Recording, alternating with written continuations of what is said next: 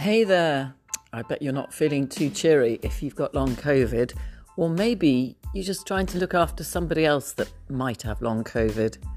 Well, thank you. Thank you, firstly, for reaching out, doing some research, and looking for help and support.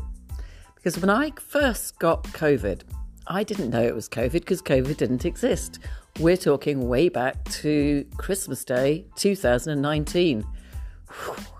That's 15 months from today. Um, I'm recovering. Um, Miss Moneypenny, as I am known, is making progress. Um, but most of my work is spent with the support groups for long COVID. And what I'd like to do is to share my story with you.